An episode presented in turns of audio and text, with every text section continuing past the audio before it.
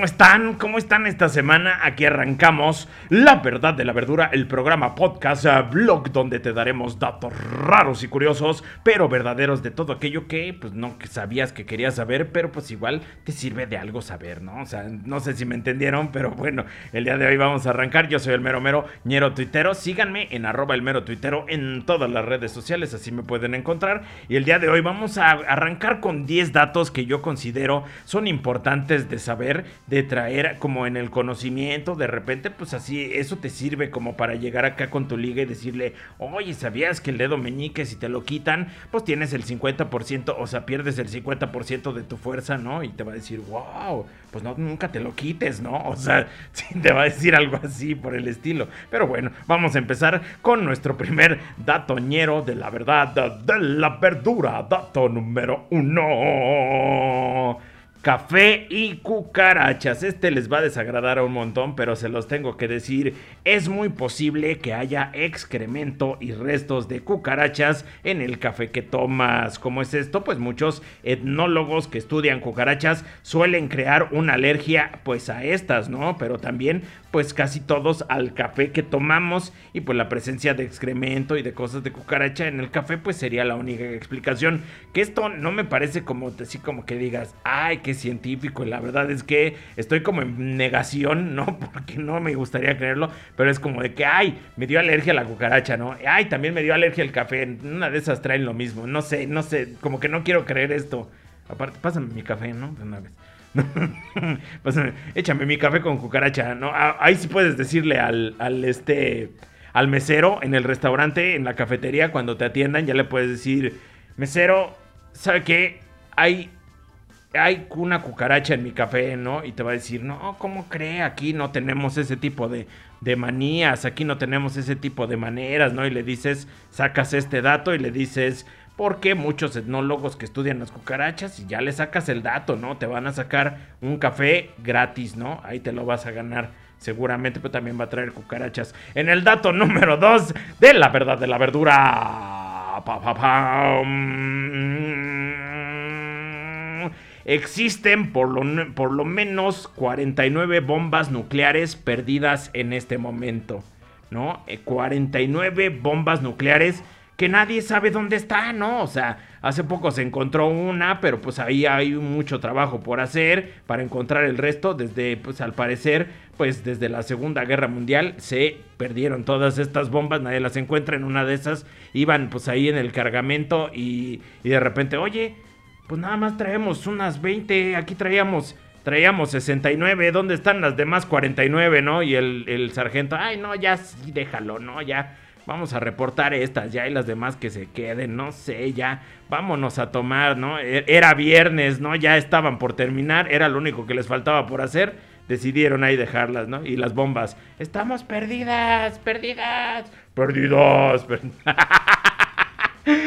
el dato ñero de la verdad de la verdura número 3, el Everest y sus cuerpos. Hay cerca, fíjate, hay cerca de 200 cuerpos congelados en el monte Everest. O sea, porque es más fácil, fíjate, es más fácil dejarlos ahí que arriesgarse a bajarlos o que incluso pues sirven para los escaladores sepan dónde se encuentran, ¿no? O sea, la mayoría de estos cuerpos son de personas que lograron llegar a la cima pero se quedaron sin oxígeno, energía o comida para lograr bajar de la montaña, ¿no? Entonces llegaron, dijeron, no traemos para el regreso, ¿no? O sea, empezaron como, como uno cuando se sube ahí al, al, metro, ¿no? Empiezas a contar el pasaje y dices, no traigo, no traigo, déjame bajo caminando, déjame voy caminando y te metes a una colonia acá medio fea y pues ya no llegas, ¿no? Así les pasó a estos del Everest. Y fíjate, 200 cuerpos ahí, más de 200 cuerpos congelados. Yo creo que es el mismo sargento, el de las bombas, que dijo, ah, ya déjalos ahí, ya era viernes, ¿no? Ya vámonos a tomar, ¿no? En una de esas. En el dato de la verdad de la verdura número 4. Un río, un río que hierve. Existe un río que hierve, ¿no? Se encuentra oculto en las profundidades de la Amazonia peruana y si bien el agua pues no se encuentra a la temperatura exacta del hervor, o sea, no está no, está a pocos grados de hacerlo, ¿no? Generando así un vapor en la selva. O sea, de ahí desde que te acercas ya dices, órale, va, ¿no? O sea, aquí te, te metes y sales sin piel, ¿no? O sea, sales sin nada, así te derrites. Y si sales, ¿no? O sea, en una de esas el mismo sargento de las dos anteriores te dice, ay, no, ya, ay, déjenlos, que se quemen en el río, ¿no? Es viernes, ya vámonos a tomar. ¿No? Bueno, ahí les va el dato, el dato ñero de la verdad de la verdura número 5. Hay un lugar donde las rocas caminan. Donde las rocas caminan, ¿no? En Pokémon.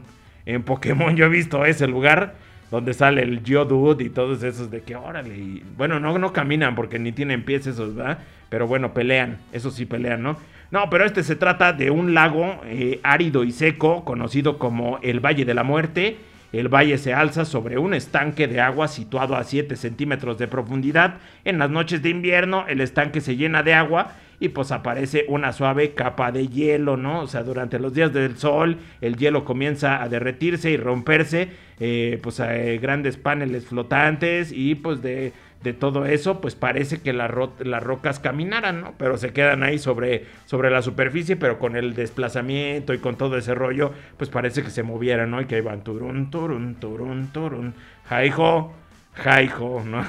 De Blancanieves y las siete rojas del, del, Valle de la Muerte. Ay, parece como más bien película de Harry Potter, ¿no? No, las rocas del Valle de la Muerte. Ahí está, en esa Voldemort regresa como, como el hombre piedra. Ahí está en los datos ñeros. Número 6, la verdad de la verdura. El organismo más grande del mundo es un hongo. Es un hongo, miñero. O sea, no se trata nada más ni nada menos que de una ballena, no se trata de cualquier cosa. Ah, no, sí, la ballena sí, no es mamífero, pero el organismo, ¿no? Estamos hablando de seres vivos que no son animales, ¿no?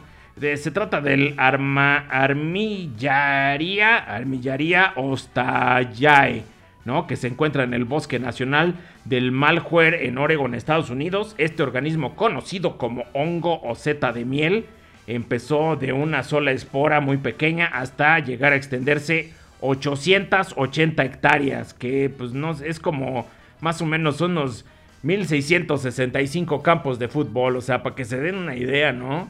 Ahí vive el Mario Bros, ¿no? Ahí se lo si se lo come ese Mario Bros se convierte en un gigante, ahora sí que traías, ¿no? Al, al otro, al, al, a todos esos, ¿no? Ahí viven los, los pitufos en una de esas, ¿no? En una de esas ahí viven en ese hongote. ¿no? Imagínate ese hongote, qué alucinógeno te has de poner. Pero bueno, en el datoñero de la verdad de la verdura número 7. El orden de nacimiento afecta el peso. ¿Qué quiere decir esto? Pues se sabe que los primogénitos son más propensos a ganar exceso de peso que los hijos que nacieron después de ellos. Sin embargo, los científicos no han dado con la causa, pero se presume que se debe al suministro de sangre en la placenta, ¿no? O sea, como es el primero, pues le das todo, ¿no? Ya el segundo ya, pues ya, ya es menos, ya el tercero ya, pues un periódico, ahí lo ponen, ¿no? Ya que duerme. No, o sea, no, pero ganan más peso, ganan más peso los primeros, ¿no? O sea, en mi caso yo creo que fue al revés, ¿no? Yo creo que a lo mejor pensaron a mí tenerme primero, entonces por eso me puse más gordo que mis carnales, ¿no? Pero bueno, la verdad de la verdura, en el eh, dato número 8, una persona puede sobrevivir un mes sin alimentarse, pero puede estar como máximo 7 días sin beber agua, ¿no? O sea, sin embargo, pues el agua salada no se puede beber porque provoca deshidratación, ya que el organismo eh, termina eliminando de mucha de esa agua de la que consume, ¿no? O sea, de repente, pues sí, ¿no? O sea, estás acá este, sin comer, puedes aguantar unos dos, tres, unos varios días, ¿no? O sea, aquí dice que un mes puedes hacer tu huelga de hambre, ¿no? Acá como Anaís, ¿no? es más, llegas con Anaís y le dices, ¿qué hay de comer, no? En frijoladas. Dices, no, guácala Guácala, mejor no, o sea, aviéntate tú todo tu mes de enfrijoladas. Yo mientras me tomo mi agüita, ¿no? Y así te hidratas. Por eso en los temblores, ahí les va un dato, ¿no? Pues de información que cura, porque también el Lolito, Lolito Ayala soy, ¿no? O sea, en los temblores y eso es importante traer su botecito de agua cerca, porque pues te puedes quedar ahí mucho rato atrapado. Pero pues si estás hidratado, pues no pasa nada. O sea, si puedes durar ahí varios días este, atrapado. Incluso se, pues se, dice que muchos se llegan a tomar la orina, ¿no? Y, eh, pues es como para estarse hidratando. Y aparte me parece bastante chido, ¿no? O sea, porque te la tomas, la orina, y luego la sacas otra vez y ya dices, ah, ya tengo otra vez. Es refil, ¿no? en el datoñero número 9 las primeras almohadas eran de piedra, ¿no? Cuando se habla de una almohada, la primera asociación mental de la gente que pues es, tiene hoy en día es un cojín blanco suave, ¿no? O sea, para ponerse la cabeza en la cabeza a la hora de dormir, pero la primera almohada surgió en Mesopotamia. Allí las almohadas eran de piedra y tenían un uso ligeramente diferente al que le damos hoy en día. Básicamente servían para mantener lejos de la boca, la nariz, las orejas a los insectos a la hora de dormir, ¿no? O sea, era más, más que nada era para que no se te subieran ahí las orejas, no se te de las orejas digo, para que no se te subieran ahí los insectos y no se te metieran ahí como por la boca, por todo ese rollo, así como que, ay, no. Imagínate que te estás durmiendo y se te mete un dinosaurio, no sé, o sea, no sé qué había en ese entonces en Mesopotamia, pero, eh, pues sí, ha de haber estado incómodo, ¿no? Y aparte, de, las dejaron de usar, aquí dice que las dejaron de usar cuando eh, hicieron una pijamada y todos estaban, ¡ay, guerra de almohadas! ¿no? todos descalabrados, ahí quedaron. En el dato número 10 de la verdad de la verdura, los primeros despertadores, este está bien interesante, los primeros despertadores eran personas, eran personas se llamaban, era una chamba, ¿no? Se llamaban los Knocker Up y su empleo no era otro que despertar de madrugada a los trabajadores para pues que llegaran a tiempo a las fábricas, canteras y minas de carbón durante la época de la revolución industrial en Inglaterra e Irlanda, ¿no? Imagínate. Imagínate que te despiertas y en vez de que, de que, es que se empiece a escuchar pip, pip, pip, pip y en vez de tener un despertador al aire, es un güey que le está haciendo pip, pip, pip. Ya, güey, ya me desperté, ¿no? O sea, le das un sopapo así. Órale, ya sáquese, güey, ya, ya estoy despierto. Oiga, este, ay, perdón, este, este, este día no lo voy a ocupar, don Jaime, porque fíjese que me lo dieron de día festivo, entonces, este, pues también duérmase, ¿no? Está, está, chido este empleo, ¿no? Debería de retomarse, debería de retomarse. Yo sería buen despertador, mira, pip, pip, pip, ahí está.